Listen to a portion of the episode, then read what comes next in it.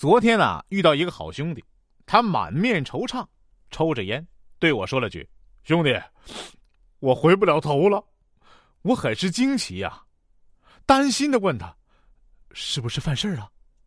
他说：“昨晚上落枕了。”临近英语六级考试啊，我看寝室一哥们儿在疯狂背书，当时就震惊了，因为背单词实在不是该军的作风，哪怕是临时抱佛脚。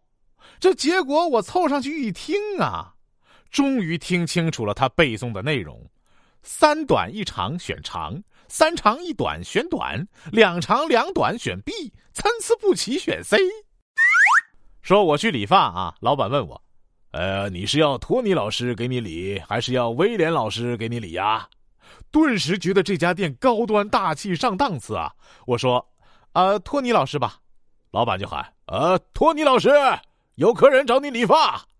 连喊数声，没人答应。老板急了，二柱子，有客人。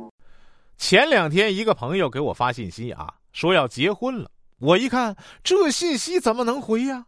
便假装没看见。今天他突然给我发了一个红包，我手贱就点了一毛钱，然后他就叫我去参加婚礼了，全是套路啊！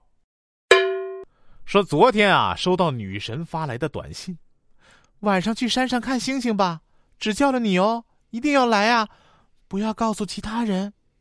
幸福来的太突然了，我紧张的连晚饭都没顾得上吃。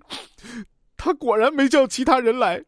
星光璀璨的夜晚我独自一个人在山上坐了一宿。